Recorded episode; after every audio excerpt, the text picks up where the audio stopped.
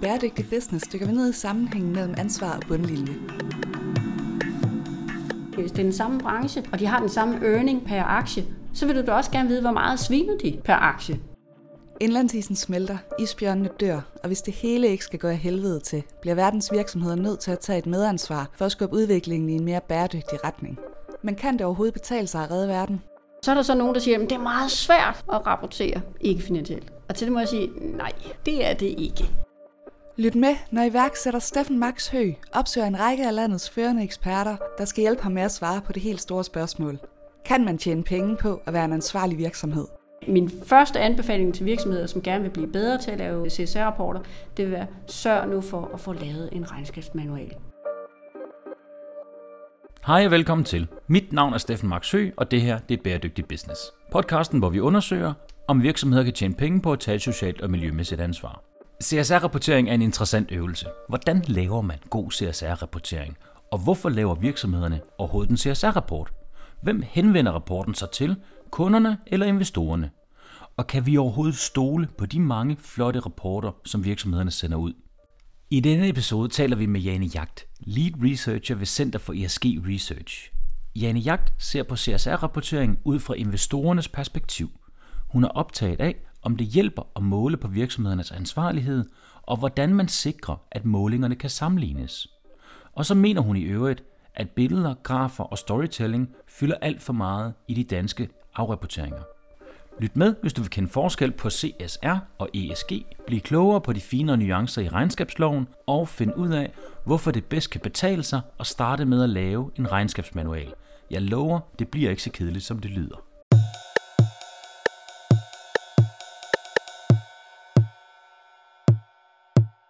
Hej Jane Jagt. Tak fordi vi må interviewe dig her til Bæredygtig Business. Ja, selv tak.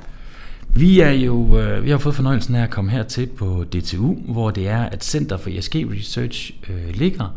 Vil du ikke prøve at fortælle lidt om, hvad det er, I laver til dagligt? Jo, det vil jeg gerne. Vi laver øh, forskning i, hvordan øh, ESG, øh, Environmental, Social og Governance Data, kan bruges af investorer, primært institutionelle investorer, det vil sige banker og pensionskasser og den slags. Så, øh, så vi ser på det, og så ser vi på, hvordan skal man sikre, de data, der kommer fra virksomheder, bliver i øh, form, så investorerne faktisk kan bruge det til noget. Ja, og det er jo rigtig spændende, fordi det taber vel ind i hele den her dagsorden med, hvordan er det, man måler på ting, og, og hvordan investorerne kan bruge det til noget. De skal vel have noget konkret data? Ja, det vil de frygtelig gerne have. De er ikke super begejstrede for en kæmpe lang roman. Øh, de vil gerne have nogle data, de vil gerne have nogle data, som de kan samle sammen, altså som de kan aggregere, som det så flot hedder, øh, sådan så de kan få et samlet billede af, øh, den portefølje, de måtte have, hvor meget sviner det, hvor mange mennesker er kommet til skade, eller noget tredje, som de måtte mene var vigtigt. Så, så, så det er ret vigtigt for dem, at, at, at dataen er sammenlignelige, Øh, også på tværs af virksomheder, sådan så man kan sammenligne, jamen altså den her virksomhed herovre, som for eksempel laver beton, og en anden betonvirksomhed, jamen så ville det være rigtig rart, hvis man kunne finde ud af, hvad, hvad, øh, hvor meget sviner det, øh, hvor korrupte er de, eller ikke korrupte. Sådan nogle ting. Det ville være rigtig vigtigt at vide som investor.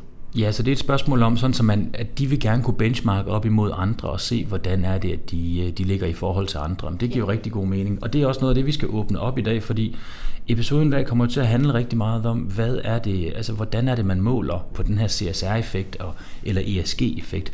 Og måske, nu var jeg selv lige ved at hoppe i den, måske vi lige skulle starte med at, at kigge lidt på det her med ESG kontra CSR. Hvad er den store forskel? Ja, det er en frygtelig alfabetsuppe, det der. Øhm, det man kan sige, den store, store forskel, det er øh, G'et. Det er hele governance-delen. Altså det er den måde, man driver virksomheden på. Ja, for E'et og S'et. E står for environment, ja. og S'et står for social. Ja, og det er jo også dækket af CSR. Men hvis du ser på en almindelig CSR-rapport, så er der jo aldrig noget. Jeg har i hvert fald aldrig set nogen, der i deres øh, CSR-rapport har taget noget med omkring, hvordan de leder virksomheden. Altså hvad er det for nogle øh, ledelsesstrukturer, de har? Øh, hvad, der kan være mange ting, man måler på. Det kan for eksempel også øh, være noget sådan, som aflønning af ledelsen. Det kan være det her med øh, korruption. Det kan være noget i disse tider med hvidvask. Der kan være mange ting omkring de her ting.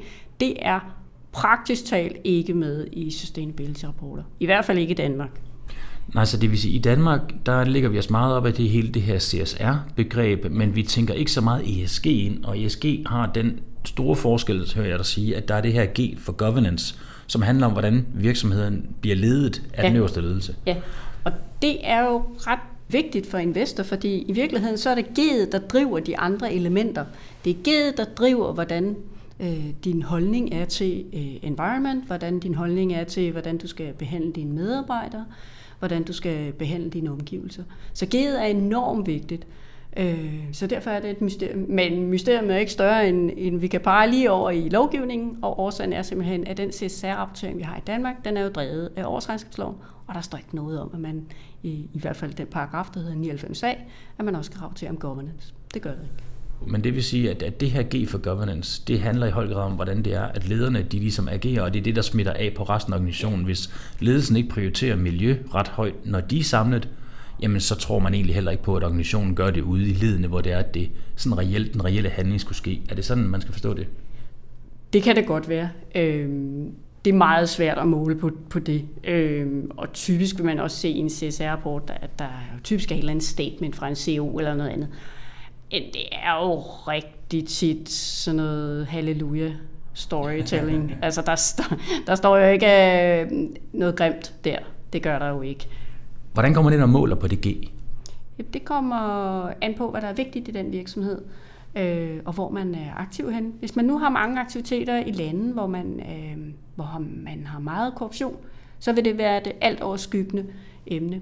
Eller hvis man er i en branche, for eksempel bankbranchen, så vil det være rigtig klogt at have noget omkring øh, anti-money laundering.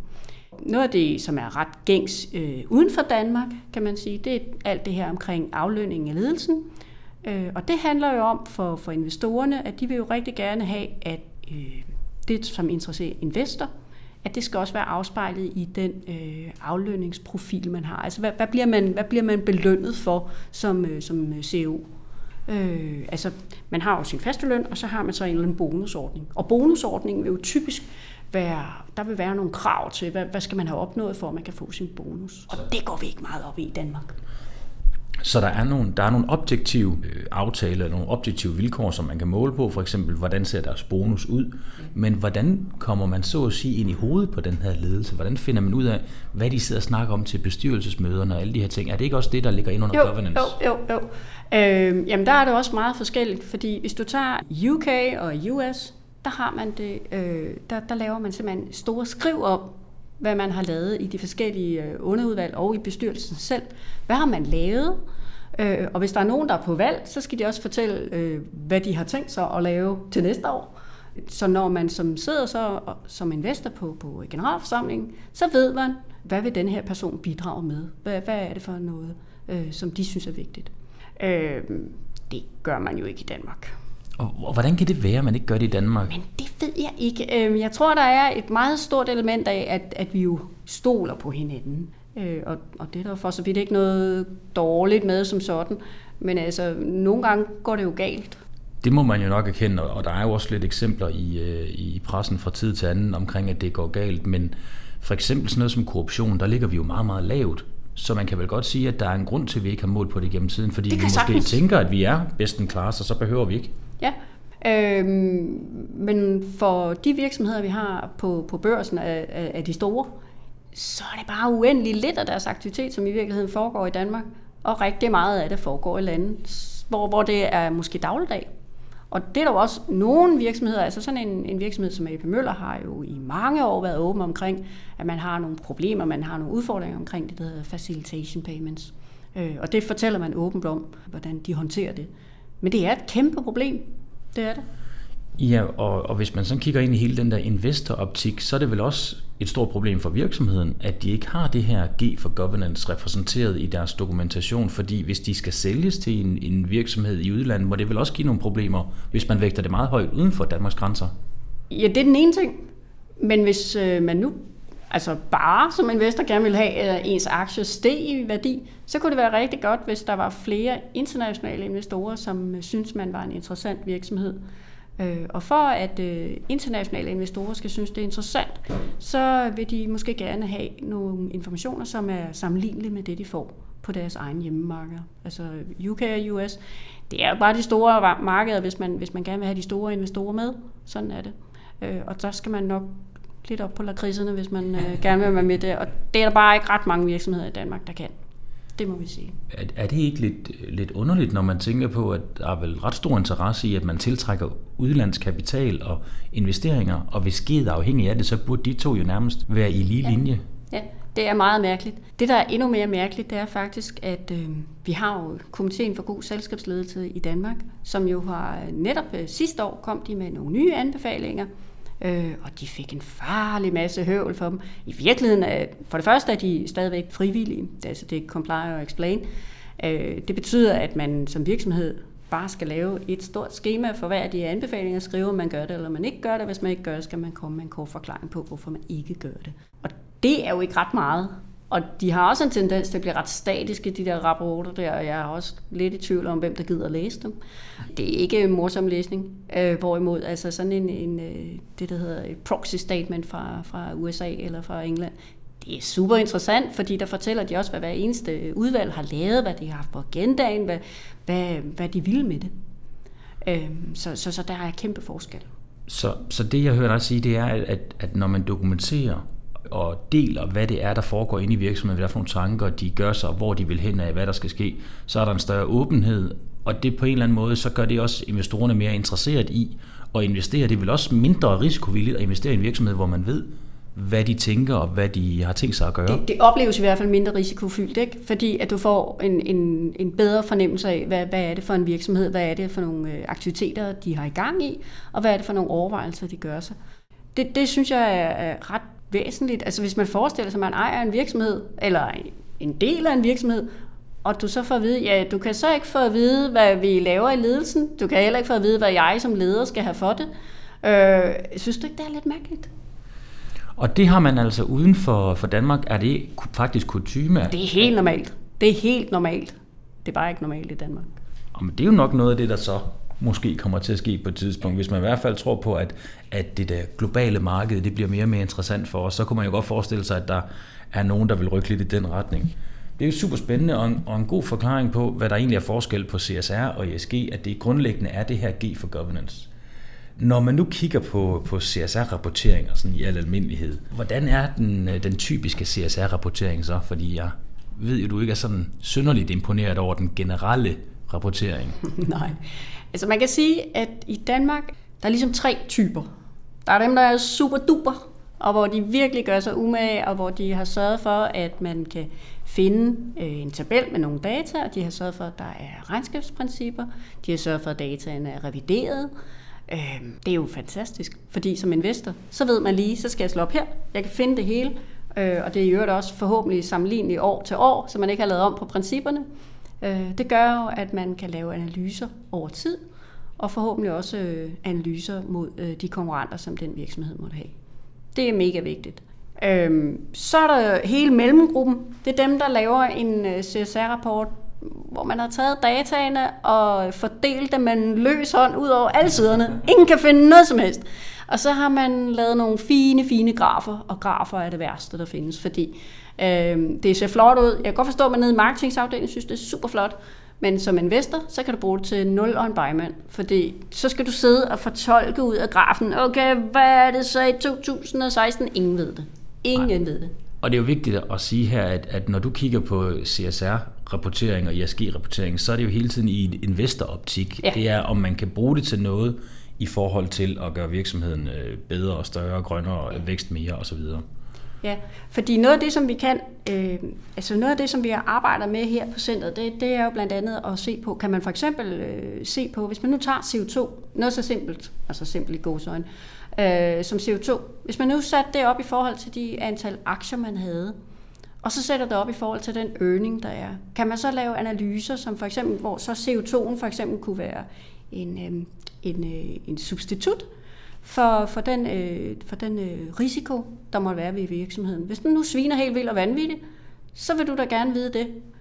Og hvis de så i øvrigt er sammenlignet, hvis det er den samme branche, og de har den samme earning, altså hvor meget per, per aktie, så vil du da også gerne vide, hvor meget sviner de per aktie. Og så vil jeg som investor, en god investor, så vil jeg da sige, at jeg vil da have dem, som sviner mindst. Og det behøver ikke nødvendigvis være fordi, at jeg er god, og jeg vil gerne redde verden og være god ved dyrene og sådan noget. Det kan lige så godt bare være, at jeg siger, jamen det er en mindre risikoprofil det her, fordi de får forhåbentlig ikke flere skatter på sig, og der bliver øh, formentlig heller ikke de samme problemer, hvis de nu skal omlægge til, øh, til nogle andre brændselsformer. Der er masser af storbyer i Europa, som, øh, jeg ved ikke, om I kan huske det, sidste par år har der været flere storbyer i Europa, som, som har nedlagt forbud mod af dieselbiler, og kørt ind i midten af byerne. Og hvis du så kun har en vognpark med diesel, så er du på spanden, fordi så hvis du skal ind og levere varer i en by, hvor du ikke må køre med diesel, det er måske ikke så nemt. Og sådan en, en vognpark, den skal måske også nedskrives, fordi hvem gider købe den bagefter? Så der er også, der er også en risiko ved, at du har en kæmpe vognpark, øh, som måske kører på diesel. Øh, især hvis den er ny, og værdien er enormt høj. Hvor er, hvad er second hand markedet for dem? Den er nok ikke så god. Så der, var, der er de her tre kategorier, hvor den første kategori, det er dem, der har styr på alle deres data. Ja, så, så er mangler de vi de sidste. Der, har kastet ja. lidt data ja. over det hele. Og, og så er der de aller sidste. Det er dem, øh, hvor, hvor det er rigtig, rigtig sjovt at læse, eller sjovt, sjovt, det er i hvert fald tragisk komisk at læse deres øh, årsrapport. Altså det er jo sådan, at man skal forholde sig, øh, ifølge årsregnskloven, man skal forholde sig til, til de fire emner omkring CSR. Øh, og øh, det er der så nogen, der skriver, det er ikke vigtigt for os. Møs, møs. Og det var det. Og så sker der ikke mere. Øh, det skal de så gøre for hver af de her områder, øh, og det er så meget mærkeligt. Hvis nu du tager sådan noget som banker, altså lidt mindre banker, øh, bare lige uden for C25. Vi har rigtig mange små banker, og rigtig mange af dem skriver, det der miljø, det hammer lige meget. Det er noget mærkeligt noget, fordi hvis man så tænker lidt over det, jamen så låner de måske en masse penge ud til nogle øh, fabrikker, eller nogle landbrug, eller noget andet, som sviner helt vildt og vanvittigt. Og hvis man ser på den måde, som man laver bankrapportering på i, øh, Holland, der, øh, der gør de for eksempel det, at de laver oversigt over deres udlån, hvor mange andele af deres udlån er til, til, øh, til, til aktiviteter, som sviner. Og så har man så nogle grænser for, hvor meget det må svine eller ikke svine. Øh, det er da super interessant at vide, øh, hvordan, øh, hvordan går det med, med nyudlån øh, til den slags. Det vil man da gerne vide som investor. Øh, fordi det, der så også kan ske for de her udlån, det er jo så, at øh, sådan en, øh, en fabrik, som måske sviner helt vildt og vanvittigt, jamen det er det samme, som vi var inde på før, med at hvis man har nogle aktiver, hvis man sviner, det sandsynlige er, at man får nogle nye skatter på sig, man får nogle nye forbud mod sig, man skal måske skifte nogle motorer ud, som skal køre på nogle andre slags brændsler, øhm, og det er dyrt. Og sandsynligheden for, at sådan et lån kan blive betalt tilbage, den bliver jo dårligere, hvis man også skal bruge øh, likvider til noget andet. Så det er klart, at i en bankoptik, der lever af at låne penge ud, der er det mere risikofyldt at låne ud til brancher, hvor det er, de sviner mere, kontra ja. andre i den samme branche, som sviner mindre og har den samme ja. øh, øgning. Men det er klart, at det giver selvfølgelig rigtig god mening. Når du siger om de fire områder, man skal måle på inden for CSR, øh, kan du så ikke lige riste de fire områder op for det første? Og så er det selvfølgelig også kun lige de største virksomheder i Danmark, der er forpligtet til at rapportere. Er det ikke rigtigt? Jo, de 1100 største, så der er nogen at tage af. Ikke? Ja, der er lidt at tage af. Jo, jo, så, så, så det er ikke den lille murmester. Det er det ikke. Nej, men det er rigtigt 1100 største, og det er jo øh, statslige aktieselskaber og de allerstørste virksomheder i Danmark, som er forpligtet til at forholde sig til deres ikke-finansielle aktivitet. Er det ikke rigtigt? Jo. Øhm, altså, og det handler jo om miljø, det handler om det sociale område, og det handler om menneskerettigheder, og så handler det om korruption eller antikorruption. Så det er det, de skal øh, forholde sig til. Og øh, hvem læser i grunden alle de her CSR-rapporter? Altså, det er jo den sløje del af det, fordi det er der ikke ret mange, der gør. Altså, der findes tre typer af læsere af CSR-rapporter. Og den ene er studerende, fordi der er rigtig mange studerende, som, øh, som har nogle fag øh, på de højere læreanstalter, hvor de øh, læser om øh, CSR. Den anden, det er andre CSR-folk, altså hvor man sidder og lader sig inspirere af hinanden rundt omkring i virksomhederne. Og den sidste, det er det, der hedder ESG-rater. ESG-rater, det er dem, der rater virksomhederne på, hvor gode er de til at, øh, at rapportere på ESG. Og de øh, her ratings, de bliver købt af, øh, af alle investorer, af de institutionelle investorer. Øh, så de er ret vigtige for dem. Øh, hvis du tager sådan en bank som Nordea, eller Danske Bank, eller Sydbank, eller nogle af de, de abonnerer også på de her rating agencies, og dem bruger de så øh, til at, at, at rate og screene for øh, risikofyldte øh, investorer, eller investeringer, eller, eller, eller de kan også lave øh, sådan nogle funds, øh, best in class, og man kan lave forskellige øh, fine løsninger omkring de her ratings. Så den tredje gruppe af dem, der rent faktisk læser de her CSR-rapporter, det er ESG rating firmaer. Ja. Og det, de lever af, det er at læse dem igennem, og så validere den data, eller Nej, overhovedet ikke. Nej, overhovedet ikke. Øh, de læser dem igennem for simpelthen at, at finde de data, som de skal bruge ind i, i deres databaser. Så de sidder jo også og kæmper med at finde de her data. I virkeligheden så vil virksomheden jo gøre sig selv en kæmpe tjeneste, netop hvis de lavede dataene så i nogle tabeller. Fordi det, der sker, når man så måske er i mellemgruppen der, hvor man har fordelt alle sine data lystigt, øh, det er, at man får nogle surveys fra de her øh, ratingbyråer, for de kan jo ikke finde noget som helst. Og så spørger de, har I det her data, har I de her data, har I? og hvis de har, så skal de give dem. Øh, eller de bliver bedt om det. Og de fleste vil jo gerne rates af, af i hvert fald nogle af de store rating agencies, fordi det er så vigtigt for, at investor øh, synes, de øh, er værd at sætte penge i, eller ikke er værd at sætte penge i. Øhm, øh, så, så, så, så det, der sker i rigtig mange virksomheder, altså tag sådan en virksomhed som Ørsted, de bruger rigtig mange ressourcer på at, og, at, at svare på alle de her surveys. Og derfor så har de jo også nu her øh, for 17 lavet, var de en af de første, hvis ikke den første virksomhed i Danmark, som lavede en decideret ESG-rapport. Øh, så, så de kan bare pege og sige, jamen I kan se alle svarene herover. Og Ørsted og deres ESG-rapport, øh, den skal vi tilbage til lige om lidt. Men jeg vil gerne, jeg skal lige forstå det der med, med de her ESG-rater. Så det de gør, det er, at de finder den data, der er til stede i de her mange rapporter, ja. som kommer fra Danmark og alle mulige andre lande. Alle mulige steder. Og så vurderer de, om øh, hvor vi befinder os, eller de forskellige virksomheder befinder sig henne ja, i altså forhold altså det, til det, nogle ESG-målinger. Ja, dels så, så tager de jo dataen, altså de tager øh, CO2'en, og hvor mange er døde, og hvor mange kom til skade, og øh, hvor mange kvinder og mænd er der i ledelsen, øh, alle sådan nogle data samler de sammen. Og så går en del af dem arbejder også med, med, med politikker, for at se, om man har nogle politikker, øh, og ser også efter for eksempel øh, på hele governance-siden er der rigtig meget politik drevet om, for eksempel må man godt have øh, et overlap mellem, hvem der er CEO og hvem der sidder i bestyrelsen, øh, sådan nogle ting. Det sidder de og, og, og tænker af. Og alt det her data, hvad bruger de det til? Ja, det gør de jo så. Det, det der sker, det er, at man aggregerer det til en samlet score, om man så må sige. Og hver eneste rating agency har så deres egne måde at lave den her rating på. Og så kan jeg som investor komme ind og kigge. Den her virksomhed, som ligger i de her lande, ja. har en bestemt score, og det er selvfølgelig rart for mig, så får jeg lidt et indblik i det. Ja. Og så skal jeg ikke selv til at tærske alle de Så skal du ikke sidde og læse de her romaner, og, og sidde og kigge på flotte, flotte, farverige billeder. Det slipper du for. Så kunne jeg jo godt få indtryk af, at dem, der rent faktisk skriver de her CSR-rapporter, at det også er folk, der tænker lidt marketing ind, og ikke nødvendigvis kun øh, dokumentation. Ja, og det gør de, og det er rigtig, rigtig synd, at de gør det, for de bliver ikke brugt til det. Det kan man ikke. Øhm, altså hvis du tager almindelige øh, retail-kunder, hvis du skal ud og købe et nyt fjernsyn, så starter du ikke med at sige, så skal jeg se CSR-rapporten for LG og Grundig og what do we have. Det kommer ikke til at ske. Der er tre ting, der gælder. Hvad kan den? Hvor kan jeg købe den? Og, og hvad koster den? Og sådan nogle ting.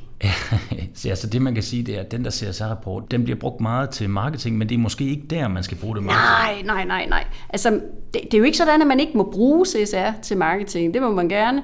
Men mit, mit bud vil være, at man får mere ud af det, hvis man bruger nogle andre kommunikationskanaler øh, end, end ESG-rapporterne eller CSR-rapporter. Øh, der er ikke nogen, der sidder og læser rapporter for den skyld. Altså hvis du tager sådan en som Pandora for eksempel, øh, deres øh, CSR-rapport er jo meget fyldt med billeder og halløj. Øh, jeg tror, de vil øh, få mere ud af at fortælle om deres genbrug af sølv og guld øh, i nogle små flyers, som de øh, lægger ved, når man er inde og købe øh, en charm eller tre. Det tror jeg, de vil få meget mere ud af, end, end at lave øh, den øh, form for rapportering, de gør lige nu. Ja, så du oplever faktisk, at det bliver blandet lidt sammen? Ja, det gør det. Og det er lidt sundt, fordi det gør faktisk, at man er i tvivl øh, om, hvad er det her? Er, er det noget, som investor skal tage alvorligt, eller, eller er det marketing? Og det er noget forskelligt. Det er det altså. Hvis man skal kigge på den ESG-måling, som Ørsted har lavet, kan du fremhæve nogle ting, der gør, at det er en, øh, at det er en fornuftig måde at gøre det på? Ja, altså for det første har de gjort et stort nummer ud af at fortælle, hvordan de opgør tingene. Øhm, det er meget overskueligt. Øh, de, opgør, de har en opgørelse per, per emne, så, så, om, så man kan følge det meget, meget logisk. Øhm, så er de rigtig gode til at fortælle om udviklingen i dataen, og ikke kun det positive, men også når det, når det bliver negativt, at forklare, hvorfor skete det. Men det forudsætter selvfølgelig, at man har noget data år for år for år. Ja, det gør det for det første, og for det andet også, at man faktisk har defineret sine data. Det vi kan se, det er, at de, øh, de virksomheder, som har været gode til at definere deres data, altså har regnskabsprincipper for deres data, det er også dem, som er i stand til at forklare udviklingen i dataen. Og det er jo noget møje at lave en rapport med, nogle, med data fra adskillige år, og i virkeligheden ikke kunne forklare noget som helst. Altså det vil jeg da synes var forfærdeligt, hvis jeg skulle det. Så, så derfor er min første anbefaling til virksomheder, som gerne vil blive bedre til at lave øh, CSR-rapporter, det vil være, sørg nu for at få lavet en regnskabsmanual. Sørg for at få defineret, hvad er dataafgrænsningen? Hvordan definerer vi hver eneste af de her mål, som vi, øh, som vi gerne vil opnå? Hvordan definerer vi det? Øhm, og så skal man gå ned og snakke med sine, øh, sine kolleger nede i regnskabsafdelingen, og så skal man lokke dem til at sige, det kan vi måske godt samle sammen. Fordi det er meget, meget billigere. Det er grænsende til gratis at få regnskabsafdelingen til at, at samle det sammen i eksisterende systemer. Man skal ikke ud og købe nye systemer. Ja, i, og der er pointen vel i eksisterende systemer. Ja. Fordi balladen er jo, når man ikke har fået afgrænset det, og man ikke ved, at man ikke får samlet det her data ind, og man skal til at hente det bagud. Ja. Det er jo rigtig vanskeligt. Ja, det er noget rigtig, rigtig møg. Øhm, og men det aller værste, det er altså, hvis man, får, hvis man nu er en lidt større virksomhed, som har lidt mere end bare en to-tre selskaber inde i sin gruppe, så, øh, så vil jeg altså anbefale, at man bruger øh, det konsolideringssystem, man har finansielt, at genbruge det. Simpelthen, man laver bare en, en, en 10-12 ekstra konti, hvor man samler sammen, jamen, øh, hvad har vi så i vandforbrug og affald og hvad der ellers måtte være. Det, øh, det koster ikke noget at få lavet det, og man øh, sikrer sig, at man får, øh, får sendt det ud til alle datterselskaberne, og at man lægger det sammen, ligesom man lægger sin omsætning sammen. Og det er altså rigtig vigtigt. Fordi hvis du sidder som investor, så vil du for eksempel gerne vide, jamen hvad var din earning, som vi var inde på før? Din earning per share, jamen så vil du også gerne vide, hvor meget CO2 har du per share. Den dataafgrænsning, der er på earning, den skal selvfølgelig svare til den øh, afgrænsning, som du også har på din CO2. Ja, det er jo vigtigt, at man arbejder meget struktureret med det her data, fordi køber man en ny virksomhed, og man ikke har fået sat den fuldstændig i systemet med det samme, så kan man jo smadre alle sine målinger. Ja, det er helt håbløst. Altså, de, de skal begynde at rapportere samtidig, øh, som de også rapporterer finansielt. Det er der ikke nogen tvivl om. Og så er der så nogen, der siger, at det er meget svært at rapportere ikke finansielt. Og til det må jeg sige, nej, det er det ikke. Og hvorfor er det ikke det? For det har jeg også hørt mange gange. Ja. Altså hvis nu du tager sådan noget som CO2. CO2 kommer jo fra, at du har brændt nogle brændsler af. Og jeg har endnu til gode møde nogen, som har fået brændsler gratis. Det er altid sådan, at man har købt det. Det vil sige, at du har fakturer på det. Øhm, og det vil så også sige, at jamen, du kan dokumentere ret stærkt, øh, hvem der, hvor, hvor meget diesel du har købt, hvor meget øh, kul og hvad du må ellers have fyret af. Det har du fakturer på. Og du har også øh, perioderrensninger på det, hvis, hvis det er vigtigt. Øhm, så, så der er masser af fine ting ved det. Så det kan man sagtens dokumentere øh, rigtig, rigtig stærkt endda. Kan du sige noget mere omkring det her med omkring måling? Jamen altså, hvis nu også tager sådan noget som, øh, som øh, medarbejdere, altså antallet af full-time equivalent, som det så flot hedder, altså øh, det har faktisk været krav siden en gang i 80'erne, at man skulle opgøre, hvor mange medarbejdere man har. Og bøvlet er, at øh, det bliver så gjort på lige så mange måder, som der findes selskaber, for der har aldrig været nogen instruks på, hvordan man skulle gøre det. Så har Erhvervsstyrelsen så været ude med, med sådan en, en løsning omkring, at man kunne bruge ATP, øh, fordi alle betaler jo ATP, det gør alle så bare ikke, fordi hvis man for eksempel er på disløn, så betaler man ikke ATP. Øh, og øh, det er også sådan, at hvis man nu har nogle selskaber uden for Danmarks grænser, så virker ATP-reglen bare suveræn ringe. Øh, det er en meget, meget provinciel løsning, og det er der altså ikke ret mange virksomheder, der kan bruge. Dertil kommer, at man kan ikke være mere end en. I ATP-metoden, der kan man kun blive til én person. Men der er masser af mennesker, der arbejder mere end 37 timer om ugen. Og så skal de måske indgå med 1,2 eller noget andet. Og det vil være ret vigtigt, fordi den omkostning, som du har, den skal jo gerne afspejle, hvor mange medarbejdere er der. Og nogle gange, så, øh, så ham øh, flaskedrengen nede i Netto, han indgår måske kun med 8 timer, Hvorimod damen, der sidder i kassen, hun er 37 timer, og ham, der har forretningen, han er der måske 50 timer. Og det var jo ret vigtigt at få at vide, hvor mange FTE'er er det i virkeligheden, når vi også samtidig så sammenligner med den øh, omkostning, der er ved at have de tre mennesker ansat. Pointe. Når vi så snakker lovgivning, øhm, så er, er der jo det her regnskabslov. Når vi snakker lovgivning og regnskabslovens paragraf 99a og b, hvad er der egentlig, vi skal være opmærksom på der? Hvad er det, regnskabsloven siger omkring det her med rapportering og målinger i virksomheder? Jamen, øh, faktisk siger den ikke så meget. Øh, og det er jo måske i virkeligheden også bøvlet. Og det gør så, at der er ret fri leg. Øhm, det, der så står i en anden paragraf i årsregnskabsloven, nemlig årsregnskabslovens paragraf 14 stykke 2, det er, at man skal faktisk fortælle, hvordan man har opgjort det. Det er der bare ikke ret mange virksomheder, der gør i Danmark. Og det er jo fordi, at sustainability-folk, de er så fokuseret på 99A og B, så de er slet ikke opmærksom på, at 99A og B i virkeligheden indgår i et større kompleks, som man faktisk også skal tage højde for. Så, så 14.2, den er ret vigtig for, at man får sine regnskabsprincipper på plads. Så er der paragraf 68, som handler om det her med full-time equivalence. Vi skal, have dem, øh, vi skal lige have dem forklaret, hvad det er for nogle af de her forskellige øh, paragrafer. Regnskabsloven paragraf 99 A og B. Ja. Det er det her, det er lovpligtigt at rapportere om ikke-finansiel aktivitet. Ja, det er A'eren.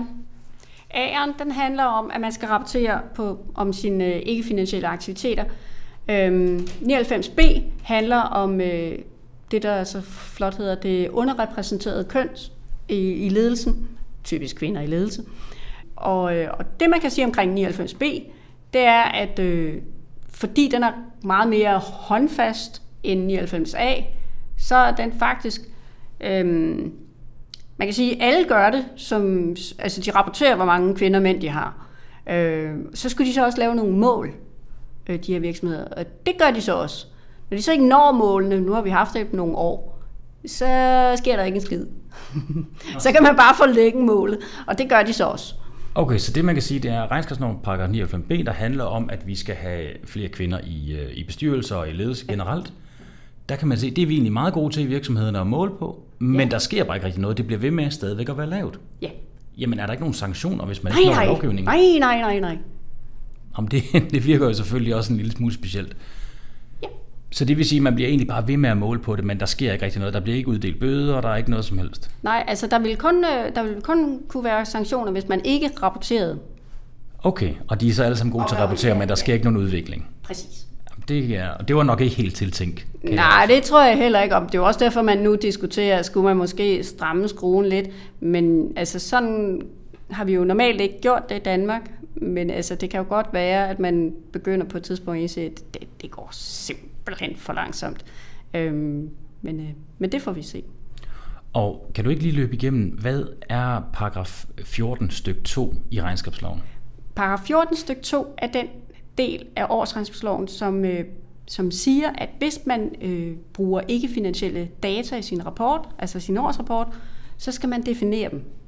Så nu er vi jo inde på noget af det ret spændende, fordi det betyder, at der er mange, der sidder derude og laver deres CSR-rapportering, men de forklarer ikke, hvordan de har fået den data. Ja.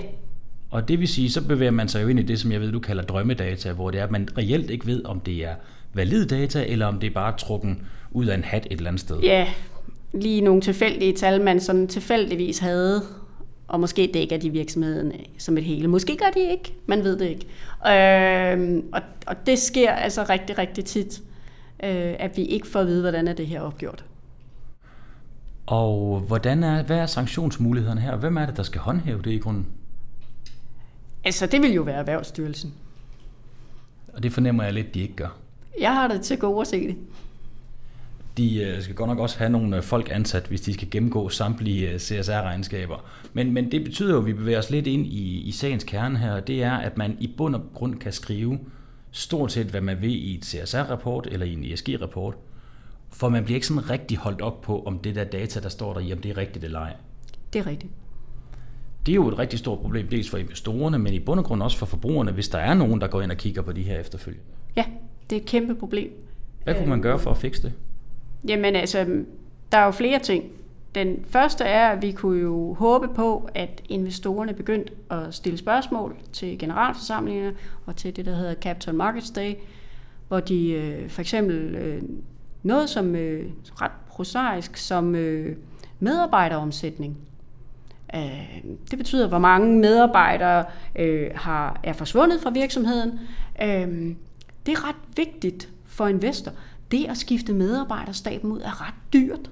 Øh, så hvis du har en meget høj medarbejderomsætningshastighed, øh, så øh, er det da ikke sikkert, øh, når du står der på den der Capital Markets Day og siger, vi vil vækste, og samtidig kan du sidde og se i, i, i CSR-rapporten, at folk stormer ud af døren. Det er ikke så sandsynligt, at man kommer til at vækste, hvis man ikke kan holde på sine folk. Og slet ikke i en tid som nu, hvor vi har meget lav ledighed, så er det da ret vigtigt at vide, om virksomheden er god til det. Øhm, så sådan nogle ting, det tror jeg kommer til at betyde noget. Men det kræver altså, at investorerne får spurgt.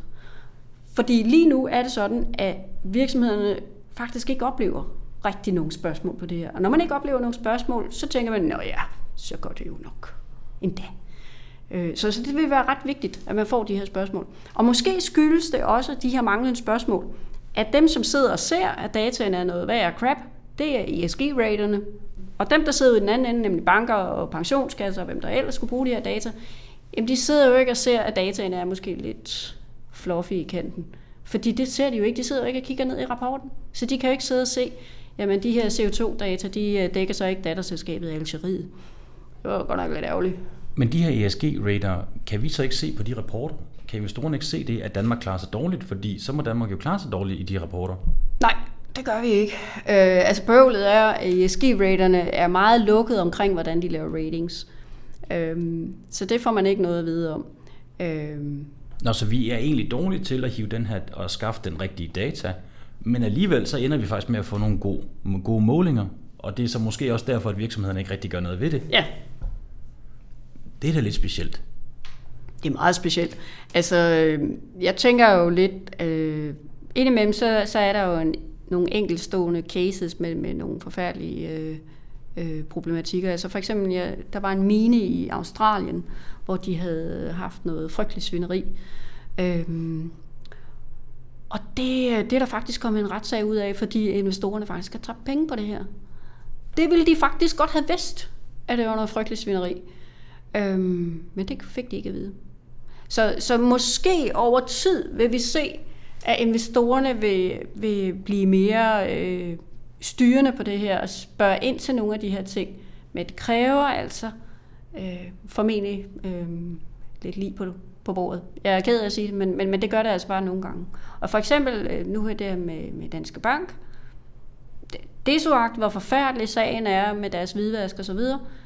Vi har jo lov at håbe, at det her det så bliver måske en lille øh, anstødsten til, at, øh, at øh, investorerne begynder at spørge mere ind til nogle af de her ting. Så man ikke kan sidde som øh, en lille bank øh, i, og sige, jamen øh, vi laver ikke hvidvask, så, øh, så det kommer ikke til at ske. Nej, men det er jo ikke jer. Det er bare fordi I ikke holdt øje med det. Og det er også faktisk en, øh, en, øh, en, en forseelse i sig selv, ikke at holde øje med det. Øh, regnskabsloven paragraf 107. Ja. Kan du ikke fortælle lidt om den? Jo. Årsregnskabslovens paragraf 107b faktisk, øh, er, er den lovgivning, som siger, at virksomheden skal rapportere om øh, corporate governance. Og øh, den måde, det foregår på i Danmark, det er ved nogle skemaer, hvor der står alle anbefalinger for øh, god selskabsledelse, og hvor virksomheden så sætter nogle krydser, hvor de så skriver, det følger vi, det følger vi ikke, det følger vi, det følger vi ikke. Og når de så ikke følger det, så skal de lige forklare, hvorfor de ikke gør det. Det er... Øh, for så vidt, øh, ideen var god, øh, men, men, men, men altså, rapporteringen er jo meget, meget, meget, meget statisk. Øh, og super kedelig at læse, jeg tvivler på, at der er mange, der sidder og pløjer dem igennem ud over sådan en røver som mig. Ja, så man kan godt gå ind og anfægte seriøsiteten og, og, og validiteten i princippet også i, øh, i forhold til, at man bare skal sætte et kryds frem for, når man går ind og laver governance i England og Kina, hvor det er, man laver beskrivelser af, hvad er det for nogle ting, man har talt om på møderne, hvor tit kommer folk på møderne, eller bestyrelsen og ledelsen på møderne osv. Så der er jo en grad af forskel på i, hvor meget... Kæmpe forskel. Øh, jeg ved, jeg, jeg ved ikke, om man kan sige, om det er validiteten. Det tør jeg ikke sige, om, om, om det ikke er validt. Det kan det som sådan godt være, men altså, der er jo også nogle af de der forklaringer på, hvorfor man ikke vil fortælle, hvad, hvad ledelsen øh, får i løn. Altså nogle af de forklaringer er jo mere end almindeligt søgte. Øh, så, så det er lidt underligt. Og det er mærkeligt, at investorerne ikke tager fat i det og siger, jamen altså, hvis jeg skal betale til din løn, så vil jeg gerne være sikker på, at vi er enige om, hvad dine incitamenter skal være. De skal nemlig gerne flugte med mine incitamenter med den her virksomhed. Og hvis det, er, det er da et kæmpe problem, hvis det ikke er sådan. Hvis man som investor har et, et mangeårigt perspektiv, men man som øh, CEO har øh, et etårigt eller et treårigt perspektiv, så, så har man nogle meget forskellige måder at forvalte den virksomhed på, og den, den, den idé med virksomheden. Det bliver meget forskelligt.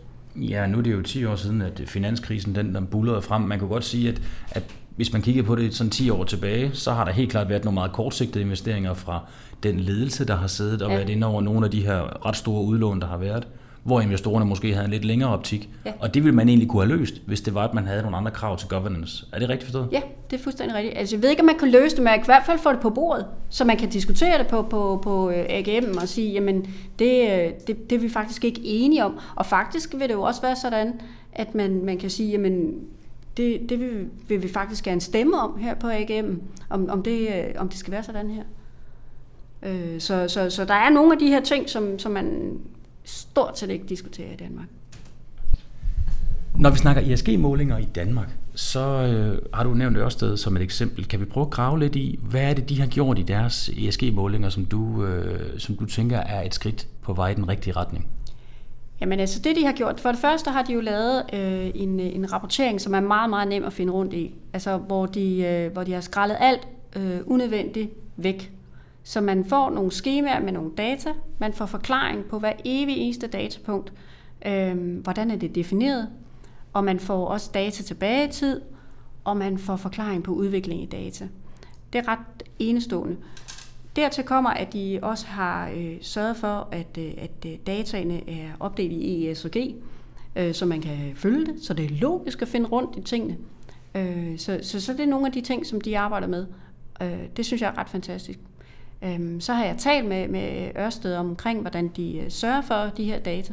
Og det de jo også har gjort, øh, som også andre øh, store virksomheder i Danmark har sørget for, det er jo, at dataen bliver samlet sammen i det samme finansielle system, som, som deres finansielle data bliver samlet ind i. Øh, og det sikrer jo simpelthen, at, at det, det bliver konsolideret rigtigt, altså lagt sammen på den rigtige måde. Så, så, så det er rigtig, rigtig flot. Det synes jeg faktisk, det er. Hvor lang tid går deres data tilbage? Øh, jeg kan ikke huske, jeg tror det er to år. Det er ikke så meget. Det kunne godt være mere, men det er jo fordi, at de netop har været en transition her fra, fra en, en måde at gøre det på til en anden måde at gøre det på. Og så vil det være for alle virksomheder, som står i en transition, at man kan måske maksimalt have et sammenligningsår, indtil man er kommet i gang med at lave det rigtigt. Og det er der jo ikke noget forgjort i. Det er faktisk meget, meget bedre, at man, man laver et cut og siger, jamen altså alle de her data, vi har fra, fra 2009 og frem til 13 eller hvornår det er, det kan man nok ikke bruge, fordi de er sådan lidt wobbly, og de er opgjort på mange tusind måder, og det skal vi så nok ikke bruge fremadrettet. Så skal det væk. Så, så prøv at sige, nu laver vi et clean cut, og herfra så laver vi dataene på en god og super måde, så vi kan forklare udviklingen, og så vi kan sammenligne os med vores konkurrenter. Ja, og det er jo ikke på nogen måde statisk. Man kan jo sagtens tilføje ny data. Det kan man sagtens. Det kan man sagtens. Og man kan faktisk også godt øh, finde ud af, hey, den måde, vi opgiver øh, affald på, for eksempel, den, øh, det kunne man godt gøre på en bedre måde. Det må man godt, men så skal man altså rette det tilbage i tid. Øh, det gør man også finansielt, hvis, øh, hvis du finder ud af, at den måde, som du, øh, du gør nogle ting finansielt, så retter man det også fem år tilbage i tid. Så, så, så derfor så, så vil det være en rigtig god idé, at man, øh, hvis man finder ud af, at affald det skal måles på en anden måde, jamen så gør man det også tilbage til. Men det er også noget, der kræver et, øh, det kræver et stort arbejde. Der skal lægges noget, noget energi i det her, og hvis der ikke er et større pres fra investorernes side, kan det så betale sig at gå i gang med? Det vil jeg mene, det kan. Altså vi ser i lige præcis de her år øh, faktisk en enorm eksplosion i øh, ESG-fonds Altså hvor, øh, hvor, øh, hvor investorerne begynder at interessere sig for, hvad, hvad ESG-ratingen er for virksomhederne. Og det gør de selvfølgelig, fordi at, øh, at de kan se, at det her det er en måde at, at, at identificere øh, det, der hedder pockets of growth. Øhm, det er simpelthen sådan, at man kan påvise, øh, virksomheder, som, som udvikler sig, som er, øh, er det, man kalder agile med et flot ord, at, at det er en bedre investering, og det er simpelthen de virksomheder, som er i, gang, øh, i stand til at omsætte der, deres øh, produktion til, til mindre for fossile brændsler eksempelvis, at de, der kan man vise, at de har også en, en bedre equity performance. Så, man, så der er simpelthen allerede nu noget forskning, der viser, at, at dem, som performer bedre på ESG, de også performer bedre økonomisk. Det betyder ikke, at den er en til en. Der findes masser af forskning, som også viser, at der er ikke noget. Og det kommer an på, hvad for en ESG-strategi man forfølger. Det man gør rigtig meget i Danmark.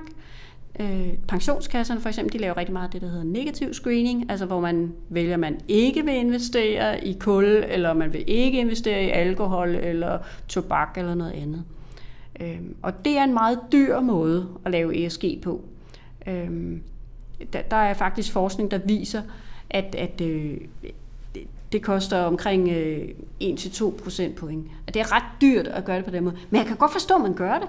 Altså hvis nu du er en pensionskasse for, for læger eller sygeplejersker, så kan jeg da godt forstå, at det vil være smadret svært at gå ud og sige til sin øh, pensionsopsparer, ja, så har vi også investeret i noget tobak. Det kan man jo ikke. Måske det er mere værdiborgen, når det er... At... Jamen det er da helt fair and square, det er værdiborgen. Men man må ikke bilde sig selv og hinanden ind, at det er en free ride. For det er det ikke. Men det er da helt fair and square at sige, det vil vi ikke. Fint nok. Bare vide, at der er en price tag. Og hvad mener du med det? Kan du uddybe det?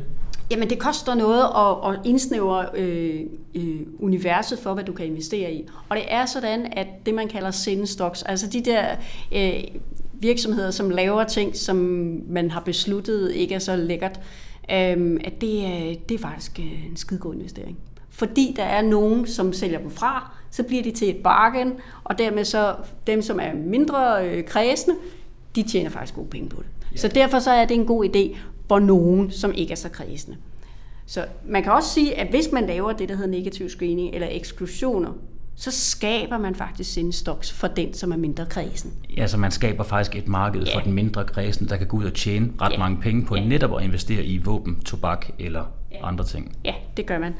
Øh, hvorimod det, man kan så vise, øh, det er for eksempel dem, som, øh, dem der har conduct-baseret screening, altså dem, de virksomheder, som er korrupte, har slaver eller øh, ikke overholder markedsforhold øh, øh, øh, forhold og den slags.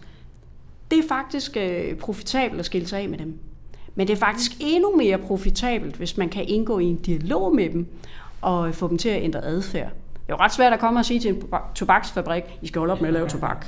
Det gør de nok ikke. Men det er ret meget mere sandsynligt, at man kan komme og sige til dem, I skal holde op med at, at, at lave korruption.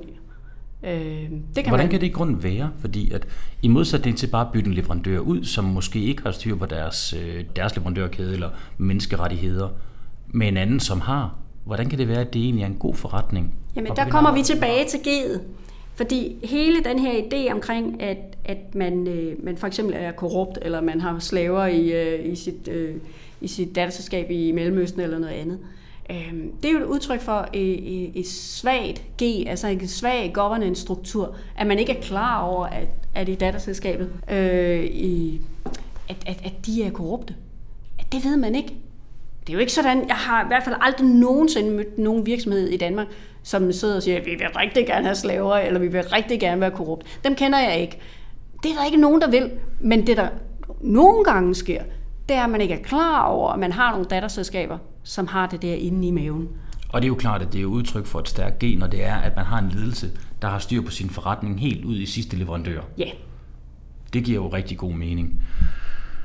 Jane, tusind tak, fordi vi måtte øh, komme og besøge dig og tale omkring øh, ESG og CSR, og ikke mindst, hvad det er, investorerne de gerne vil have. Så må vi se, om de så får det på lidt længere sigt. Tusind tak, fordi vi må snakke med dig. Velbekomme.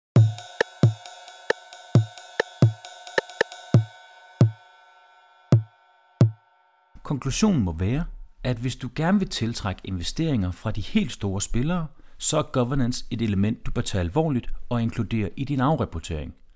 Udlandske investorer vil gerne vide, hvad der reelt foregår i ledelsen, da det er her beslutninger, der tages, og her investeringerne enten bliver godt eller dårligt forvaltet. CSR-rapportering er en interessant disciplin, som kræver mere end bare flotte billeder og tilfældige tal, hvis den skal gøre en investor interesseret – og det er her vigtigt, at man ikke ryger i marketingsfælden og fylder rapporten med storytelling og ugennemskuelige grafer. Det kan man gøre andre steder. Tak fordi du lyttede til Bæredygtig Business. Husk, du kan finde os på træerkontor.dk eller der, hvor du henter din podcast. Mit navn er Steffen Marksø, og jeg håber, vi lyttes ved.